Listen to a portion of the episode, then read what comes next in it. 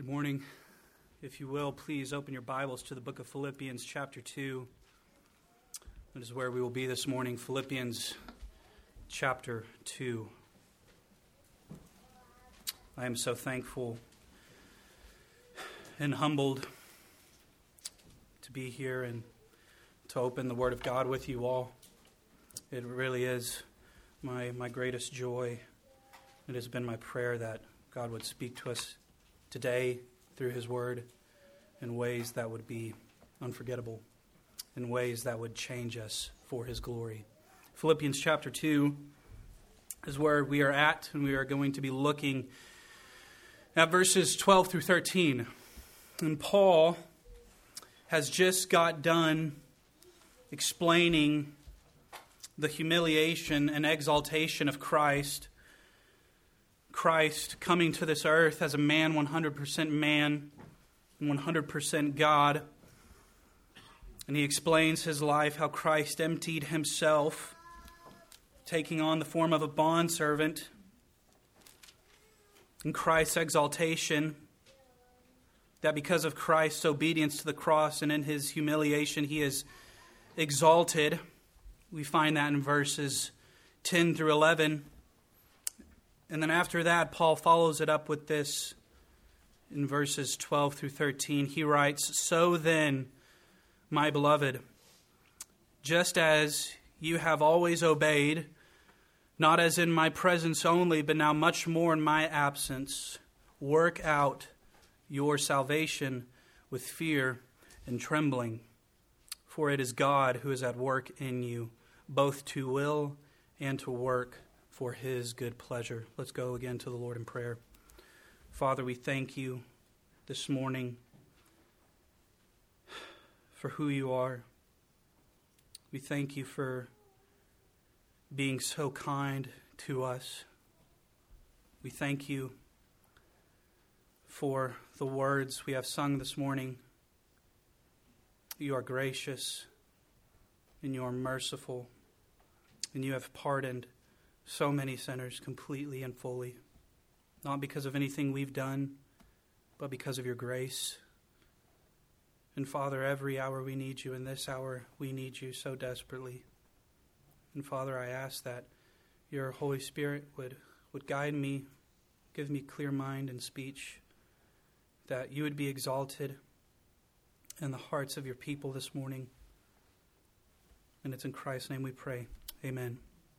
This morning, we're going to be talking about biblical obedience. Biblical obedience.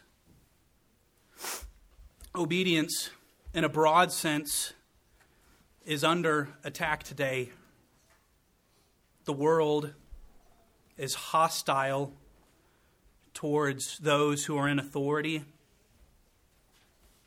There is animosity and violence increasingly more and more every day towards those in authority.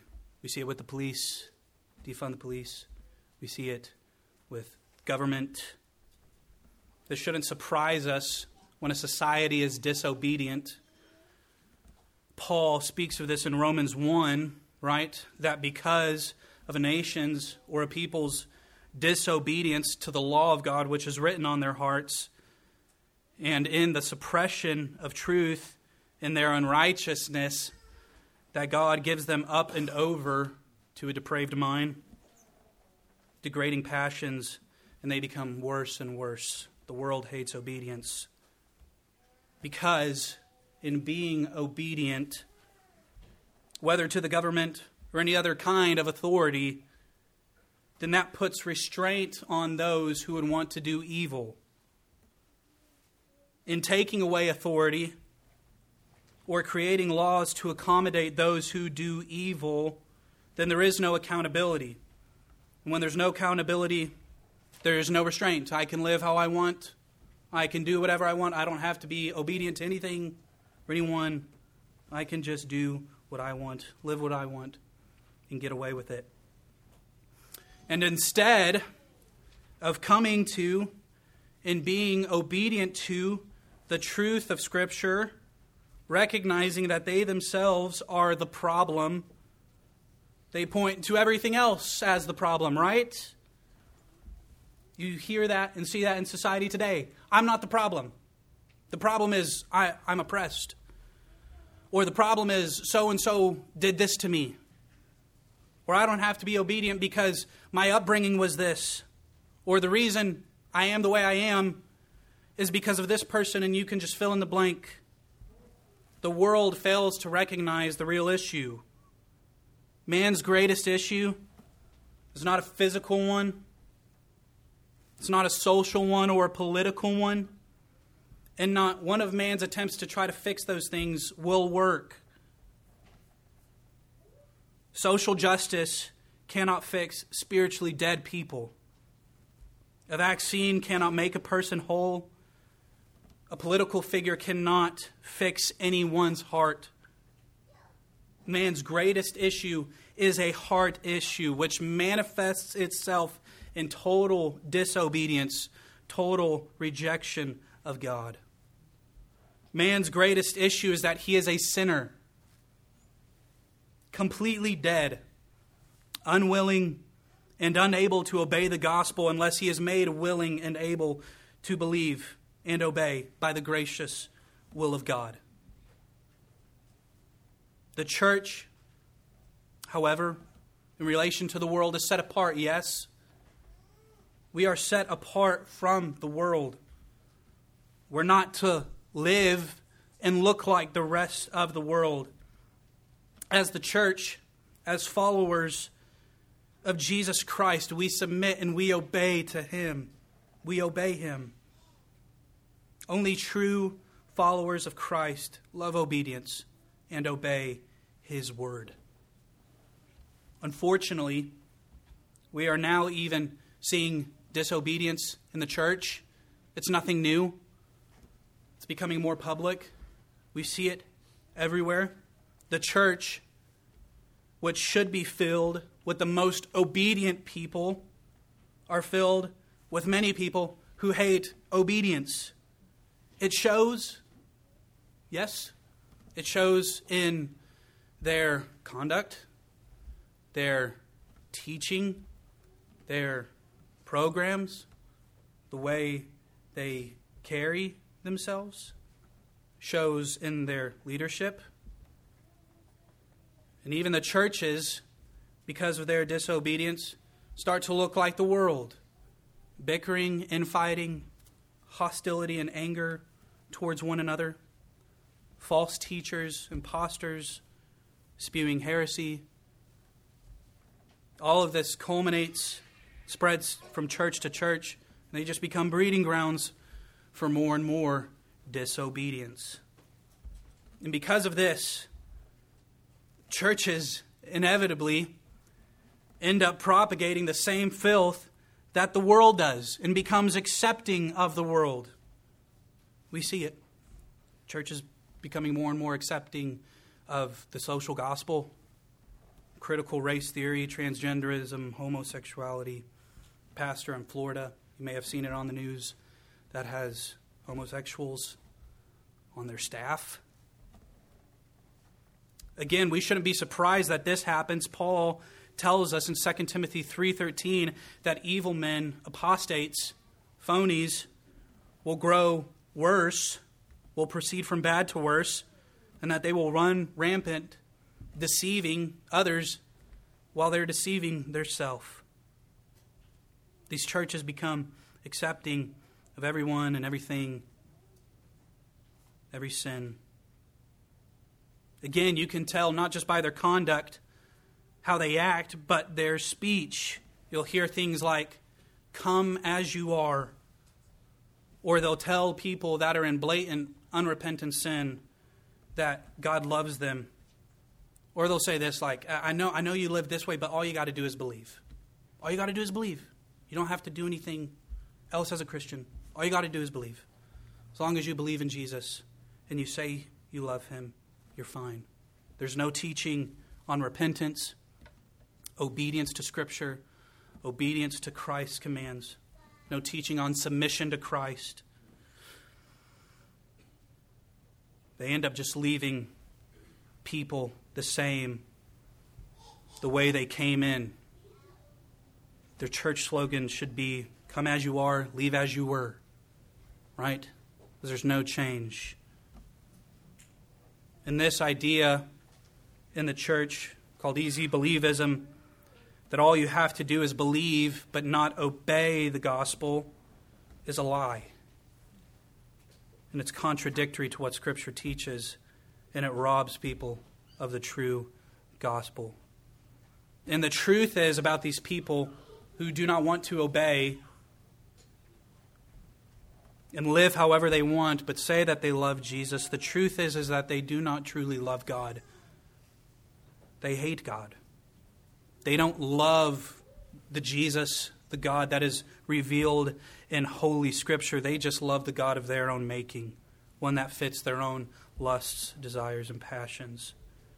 And Jude speaks of these people in Jude chapter 1, the only chapter verse 10, and speaking about these people who claim to know and love Christ, but yet preach and live something entirely differently, he speaks of them in verse 10, excuse me, in verse 10, saying, But these men revile the things which they do not understand, and the things which they know by instinct, like unreasoning animals, by these things they are destroyed. They revile what they do not understand. What do they not understand? The gospel. They revile it. Revile comes from the Greek word blasphemeo. It's where we get our English word to blaspheme. They blaspheme God. They blaspheme Scripture. They hate God. They hate Scripture. They revile it. And so, therefore, they don't live in obedience to what it says. Obedience is under attack today. Instead of letting Scripture speak for itself, instead of letting the clarity of Scripture shine on the darkness, the church, largely as a whole, has taken the gospel, which demands obedience, and they twist it and they make it obscure. So obscure that nothing is ever really clear, but the Bible is just one big, ambiguous message that again, all you got to do is believe. Everything else is, you know, not really clear, but all you have to do is believe, and you're fine. No life change, no repentance, no obedience. They claim that Scripture is unclear. And again, I tell you that the issue is not with God's Word, but the issue is with wicked men twisting and distorting the truth. They replace the truth that we must be obedient to Christ with easy believism, that all you have to do is believe, that you don't have to do anything as a believer, that the gospel doesn't require obedience. And some, if not many, go even so far to say that it doesn't matter how you live. You can live however you want, do whatever you want, and get away with it as long as you believe. It's called antinomianism. That I got my fire insurance. I, you know, I, I believe so I can do whatever I want. Again, that is heresy. That is not the true biblical gospel. And it spiritually robs people and sends them to hell. Obedience is under attack. But as we'll see today, belief in Christ and obedience are inseparable. They are two different things but yet they are one and the same. Where you find true faith in the Lord Jesus Christ, you will find obedience to his word, to the commands of Scripture. And the Philippian church was a church, a true church, because they believed and obeyed. Look with me at Philippians 2:12. Paul says, "So then, my beloved, just as you have always obeyed, not as in my presence only, but now much more in my absence. The Philippian church were obedient. They obeyed when Paul was with them and when he wasn't. It is not because of Paul's presence that made them obey. Oh, goodness, Paul's here. You know, we better straighten up, right? I mean, they might be afraid if they were the Corinthian church. They had a lot of issues, might be a little bit, little bit intimidated, but they weren't intimidated by him. If Paul were to walk in here right now, you know, we all might sit up a little bit more straighter, you know, turn to Scripture faster. In fact, I'd probably just leave the pulpit and let him take it and preach, right? But we wouldn't be afraid. Why? Because we've been obedient. As a church, Colonial Bible Church has been obedient to the true gospel. It's the same thing with them. They weren't scared. They weren't intimidated by his presence. They were obedient because they were a true church, because they obeyed the true gospel. And what is the true gospel? Before we can look at what obedience demands, we need to look at what the true gospel is. The Philippian church was obedient to it, as I've said probably a million times now. And Paul confirms that in chapter 1 5. He says, in view of your participation in the gospel from the first day until now, they've been consistent. Whether Paul has been there, whether he's not been there, they've been obedient to the true gospel. So, what is the gospel? Before we can make show what Scripture makes clear about its demands, we must have a true biblical gospel. So, what is the gospel? The gospel is this that God created man, yes, Adam, and that God has a righteous standard, the law, and commanded Adam not to eat fruit from the tree of knowledge of good and evil, and that Adam and Eve sinned eating that fruit. And so, because of that, sin entered the world and spread to all men because of Adam's sin. We find that in Romans 5 12, 18, and 19. And so, we are all, therefore, sinners haters of God, not wanting Him, practicing unrighteousness. And if the story stopped there, we would be doomed, right? But the story continues. But God, in His mercy, promised He would send one who would redeem us, who would redeem many. That is Jesus, the very Son of God, who is God, who was born of a virgin by a miraculous work of the Holy Spirit. So there is not any way Jesus could have inherited man's sin nature. And so Jesus, 100% God and 100% man, lived perfectly, was tempted in every way we were, yet never sinned, completely fulfilling God's law. And Jesus taught, and he preached, and he healed many, performed many miracles. But that's not where the story ends, right? Because the gospel story goes on. Jesus came to die to save his people from their sins. And since God is a just God and he cannot leave any sin unpunished, he punished his son. And Jesus, being obedient to the Father, went to the cross, taking the physical punishment, excuse me, and the eternal punishment, God's holy and just wrath that we deserved paying the penalty in full for all who would ever repent and believe by faith in him. He died, was buried, and was rose again. That's the gospel we believe. And that is the gospel we obey. So, three points today that I want to look at. Three reasons why we obey. Point number one we obey the gospel because it is commanded we obey the gospel because it is commanded. It is just not something that you merely recognize with your intellect. We obey because we are commanded. In the Gospel of Mark, chapter 1, Jesus is preaching and he says, The time is at hand.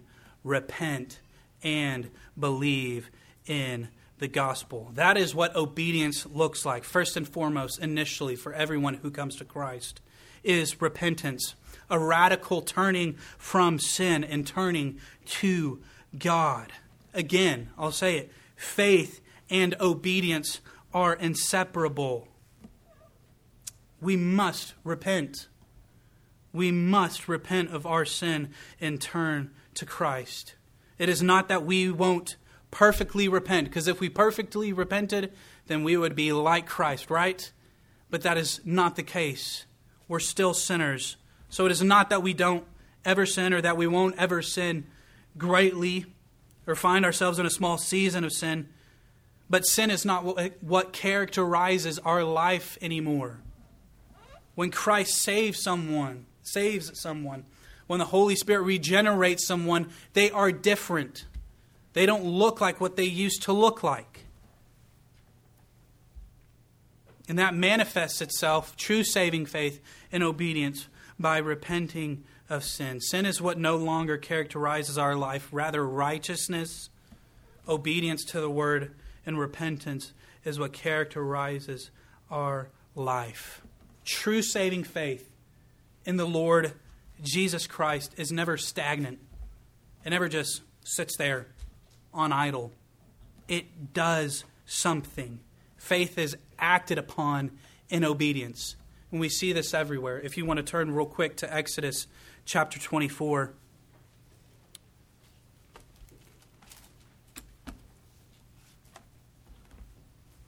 Exodus chapter 24.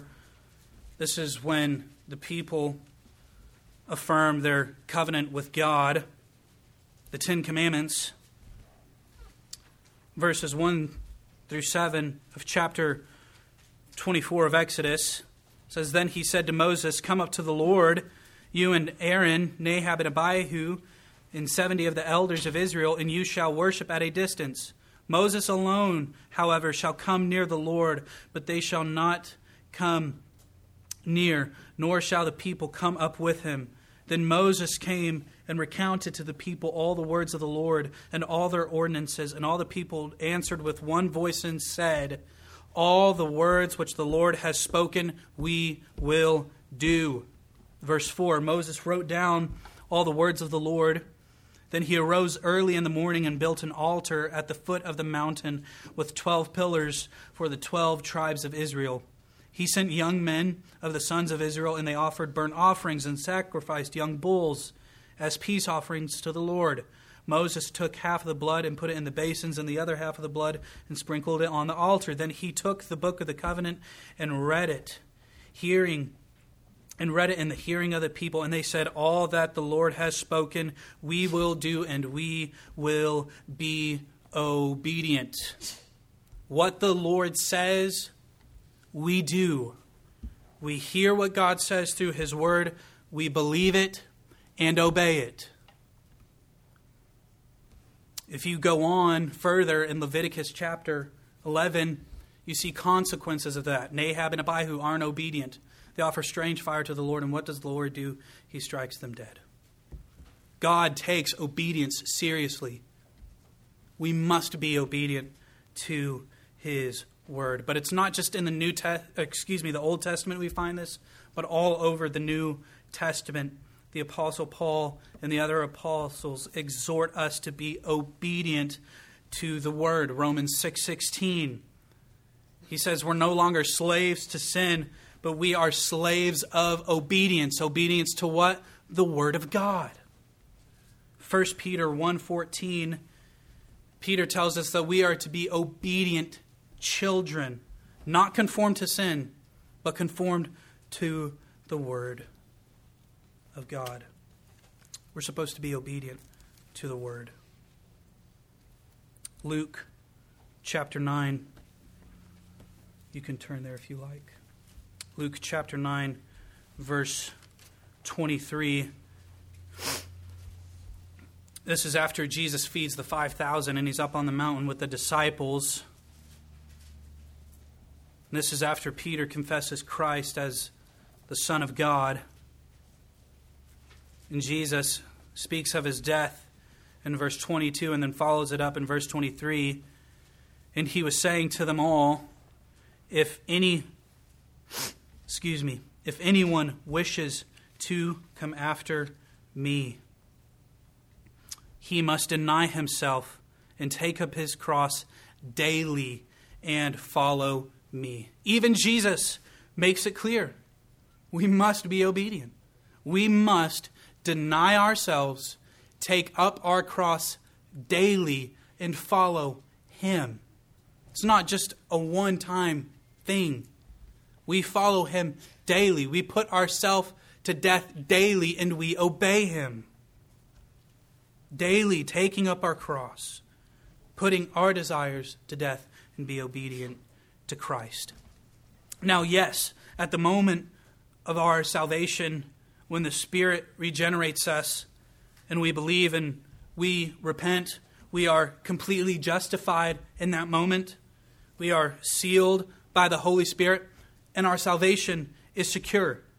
There is nothing we can do to lose it, and there's nothing we can do to try to keep it. We are secure in Christ.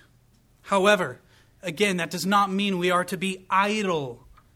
We are, to, we are responsible to pursue obedience. Again, Paul in Romans 6 says, Since we are not under sin, we are obligated to follow the word.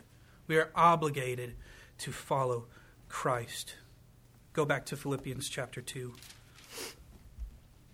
So Paul says, Just as you have always obeyed, not in my presence only, but now much more in my absence, work out your salvation with fear and trembling. So Paul says, Listen, whether I'm here or gone, you've always been obedient. You've been obedient when I'm here, you've been obedient when I'm gone. So work out your salvation with fear and trembling. This verse is not referring to salvation by works. We know that that is not true.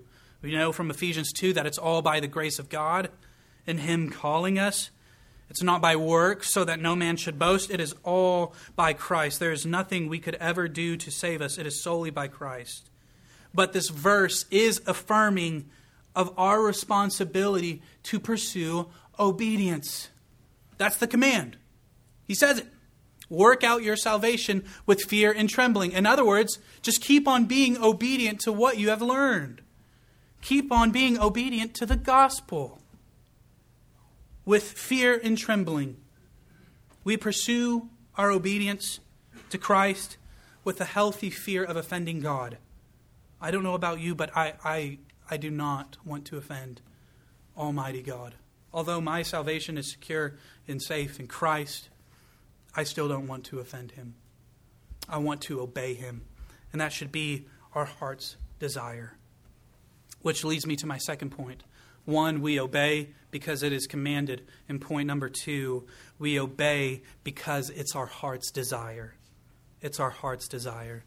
We obey and are obedient to Christ and his commands not only because of our obligation to, but because of our, uh, but because of our adoration for him. We obey because we love God, our love for his word. Turn to Romans 6 really quick. Romans chapter 6.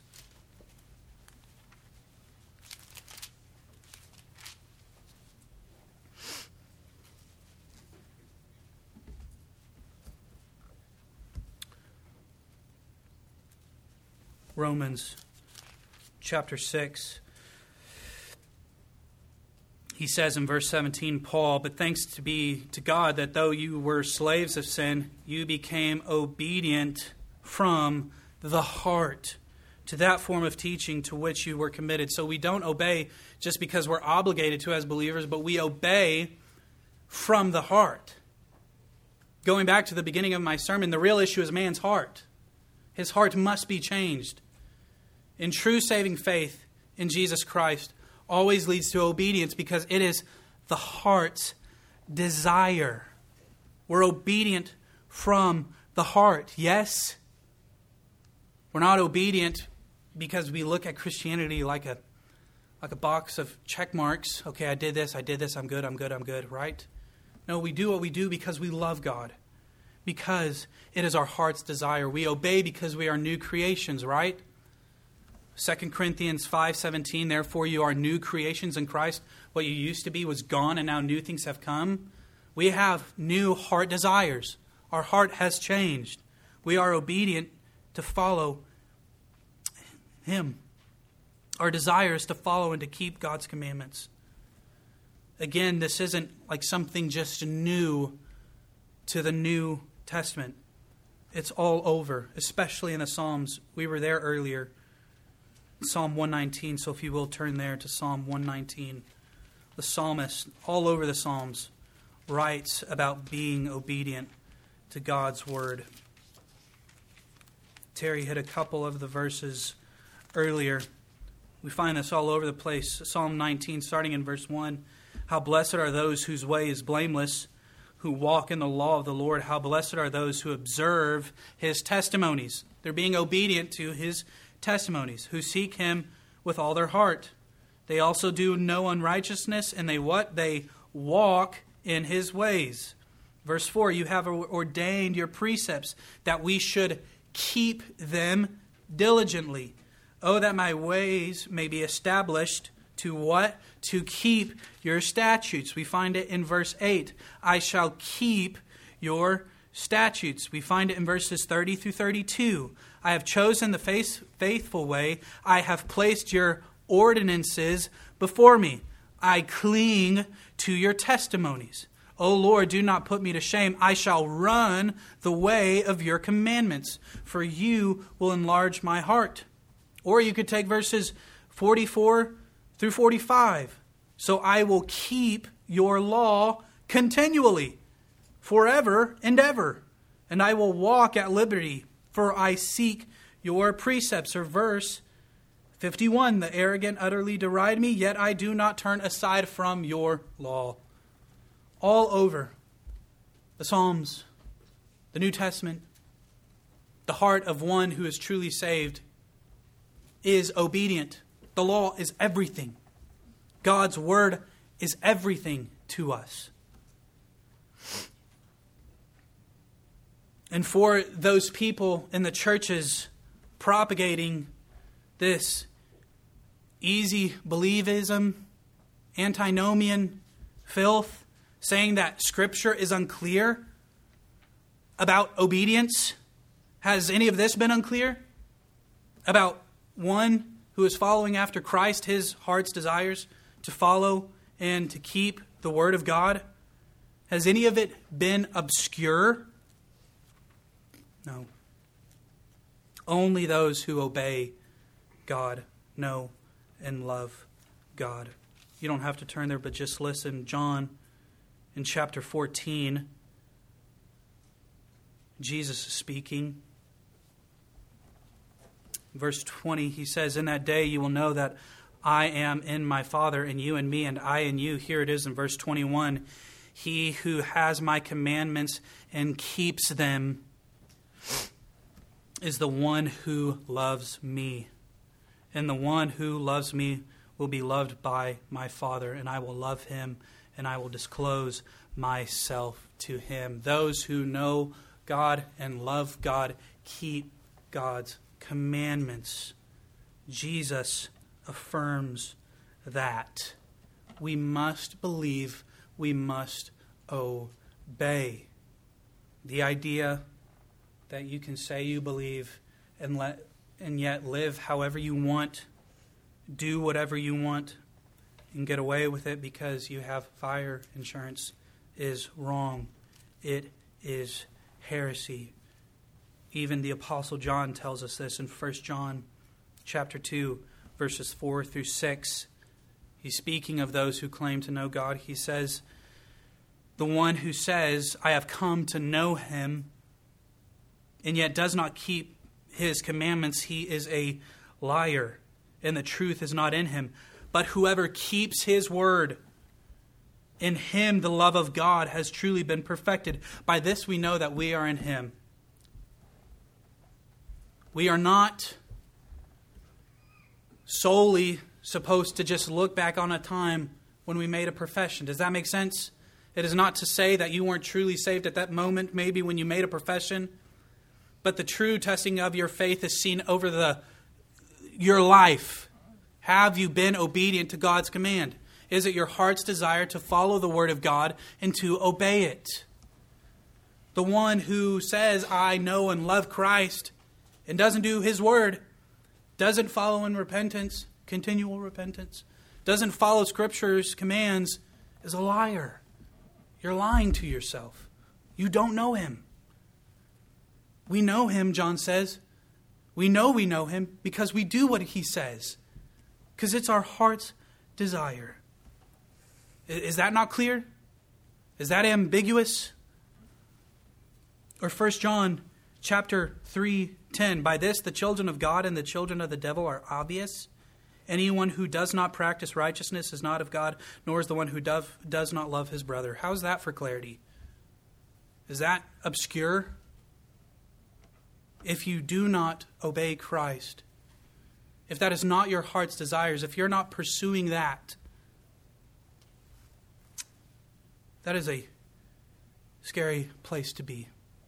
Those who know and love God continually following Him, not perfectly, not perfectly, because we still sin.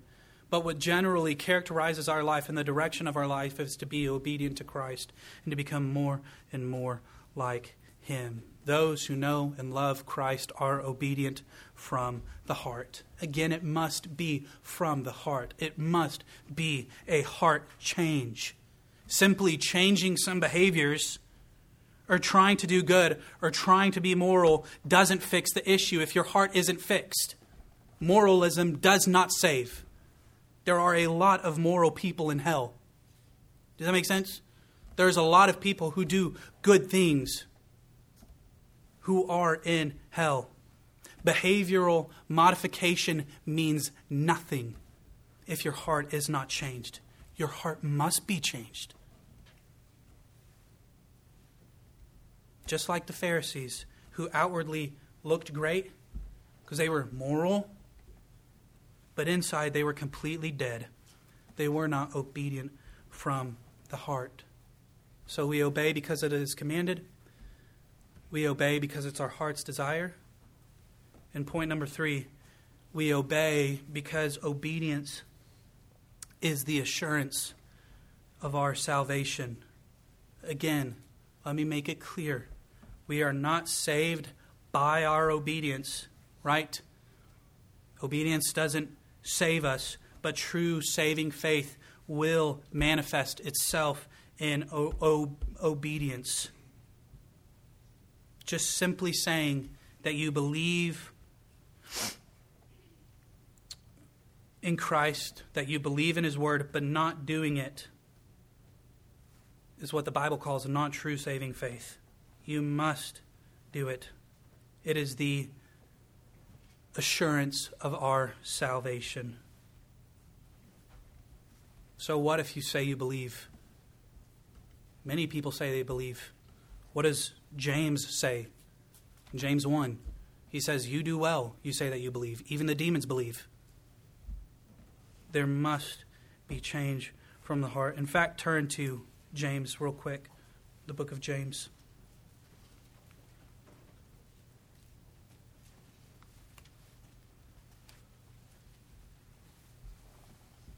James chapter 1.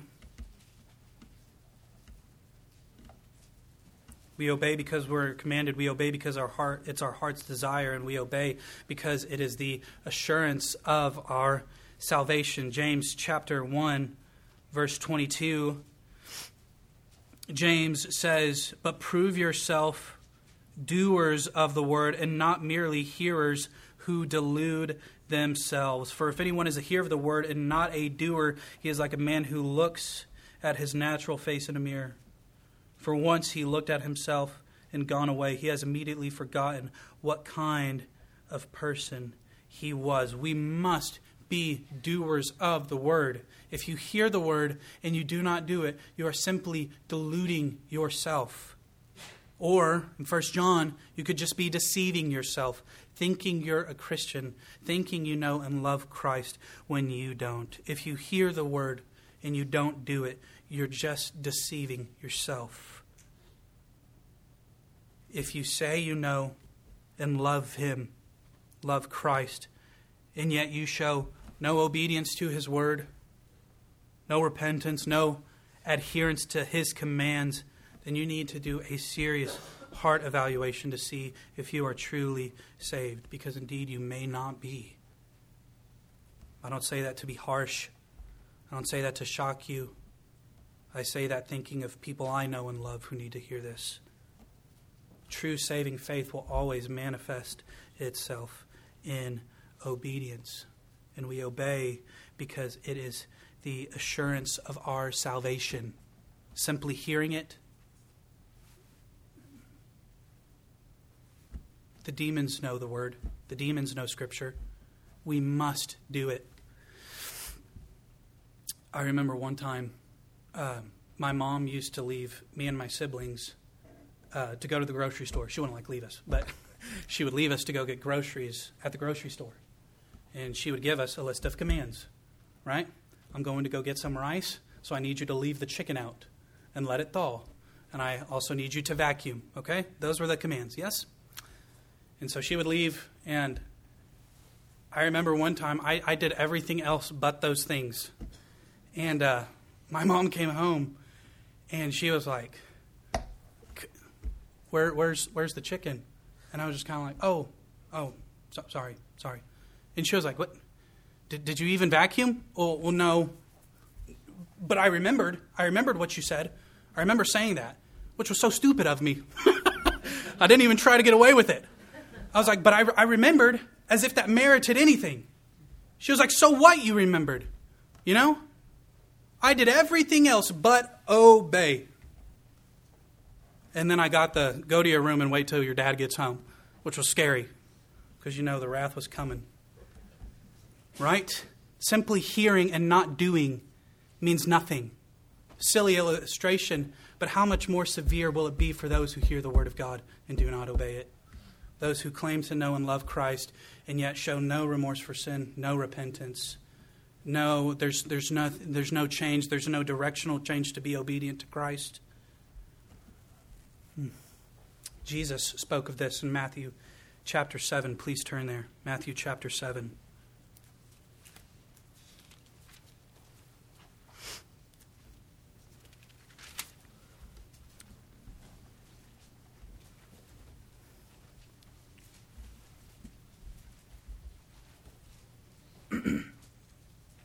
Matthew chapter 7, if you'll look at verse 21 with me, this is Jesus speaking. After he's just given the parable of a tree and its fruit, saying that you will know people by their fruits, he says in verse 21 Not everyone who says to me, Lord, Lord, will enter the kingdom of heaven, but he who does the will of my Father who is in heaven. Many will say to me on that day, Lord, Lord, did we not prophesy in your name?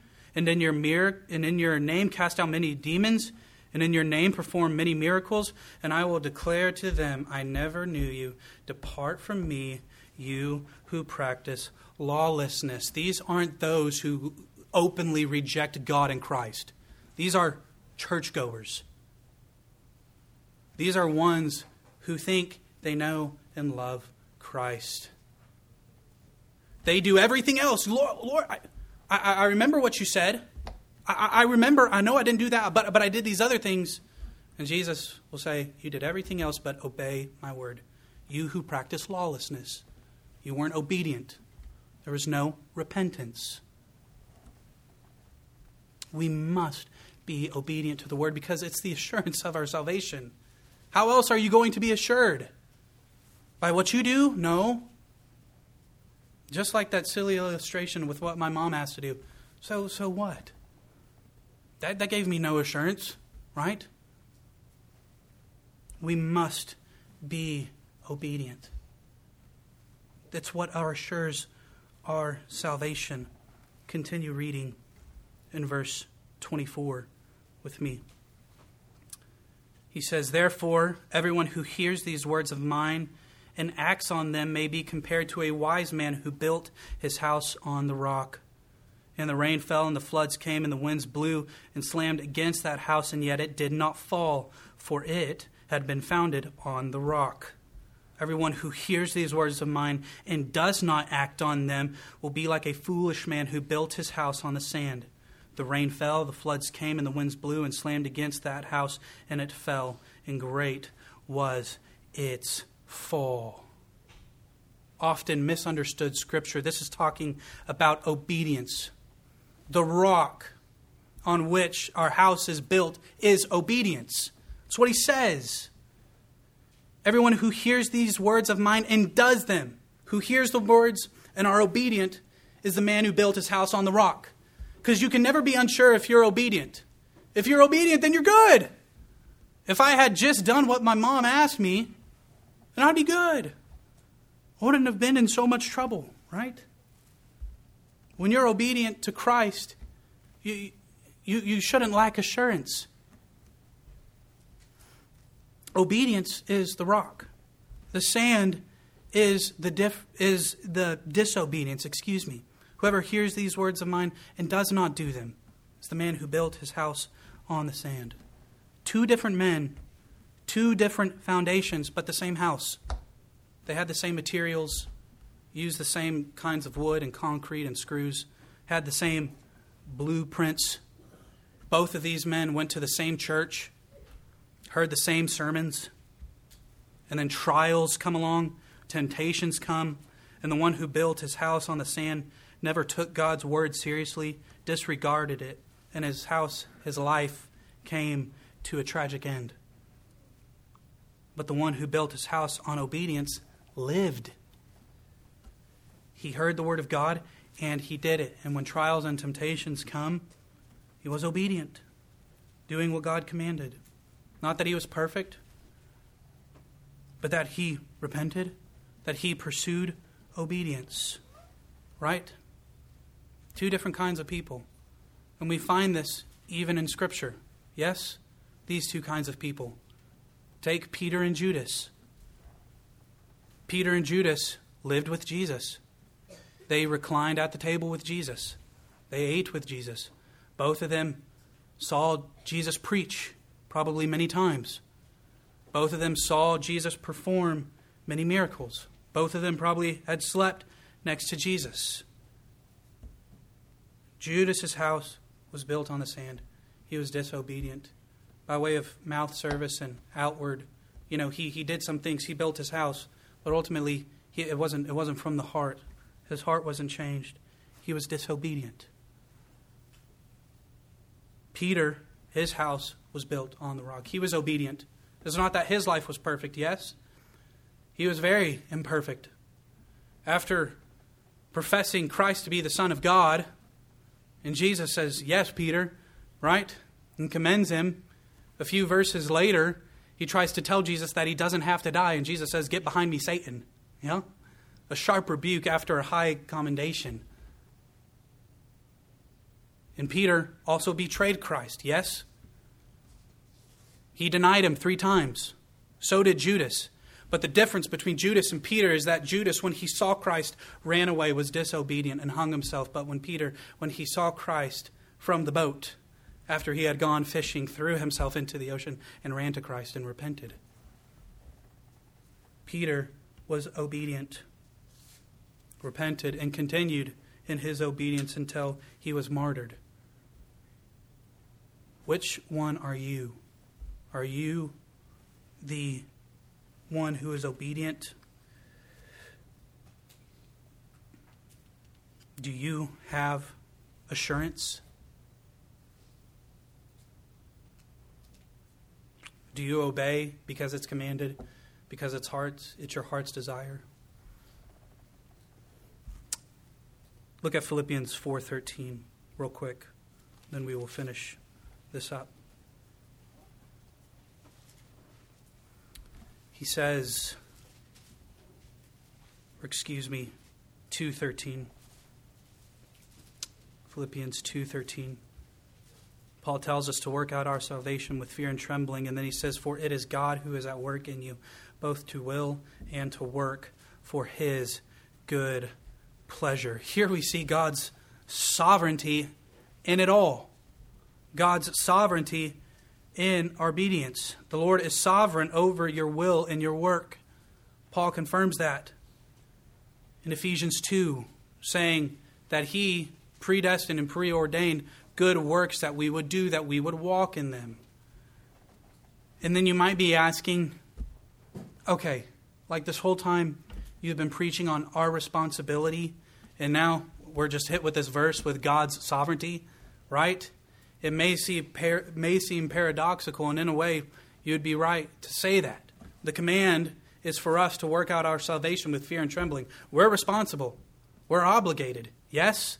But then Paul follows it up with God's sovereignty. But oh, by the way, it is God who's at work in you, both to will and to work for his good pleasure. How do you reconcile those two things? I have an answer. And it's I don't know. I, don't, I, don't, I don't know. And, and neither, neither do you. The Bible is full of these sort of paradoxes, yes? What may seem like a paradox to us is worked out in the infinite mind of God. It's not a paradox to Him. The Trinity, for example, may seem a little paradoxical. Three completely distinct different persons, but yet they're one and the same. How do you reconcile that? How do you reconcile Christ being 100% God and 100% man? How does that? I, I, don't, I don't know. How do you reconcile our responsibility to repent and believe, but yet God has already predetermined who will come to him and still holds every man accountable? How do you, how do you reconcile that? You can't, right? What are we called to do, though? Believe and obey. That's what we do. We believe and obey. I don't know exactly how you reconcile those two things. Charles Spurgeon said it sort of like this If you've ever seen railroad tracks or stood on railroad tracks and you look down the center of the railroad tracks, it seems like those two rails cross at some point, right? And no matter how hard and fast you run toward the end of those railroad tracks, you'll never see them cross. And he's exactly right. On this side of eternity, here in this life, we won't understand perfectly. We won't be able to fully reconcile it. But here's what I do know about my obedience and myself is that anytime I sin, anytime I do wrong, it's on me. But anytime I do something truly good, anytime I have the desire to be in God's Word, every time I believe, every time I repent, every time I pursue Him, it's Christ in me. That could have never come from me. So be encouraged. Anytime you obey His word, anytime you repent or have the desire to follow Him in obedience, God's commands, it is Him working in you. Yes? That's what Paul says exactly in Philippians 1 6. He says, For I am confident of this very thing, that He who began a good work in you will complete it. He will complete our obedience. We obey because it's commanded, we obey because it's our heart's desire, and we obey because it's the assurance of our salvation. And although we are responsible, God is sovereign. And we trust that, and we rest in that. Let's pray. Father, we thank you for your word. We thank you, Lord, that Scripture is clear, that it's not obscure, that the youngest mind and even the greatest intellect can come to understand your truth, and that is we must repent and believe in your gospel. Lord, although we're responsible, you're also sovereign over all, but that still does not take away our responsibility to pursue you to be obedient to your word. Father, I pray that we would do that every day with our whole heart, being changed more and more into the image of Christ, all for your glory. And it's in his name we pray. Amen.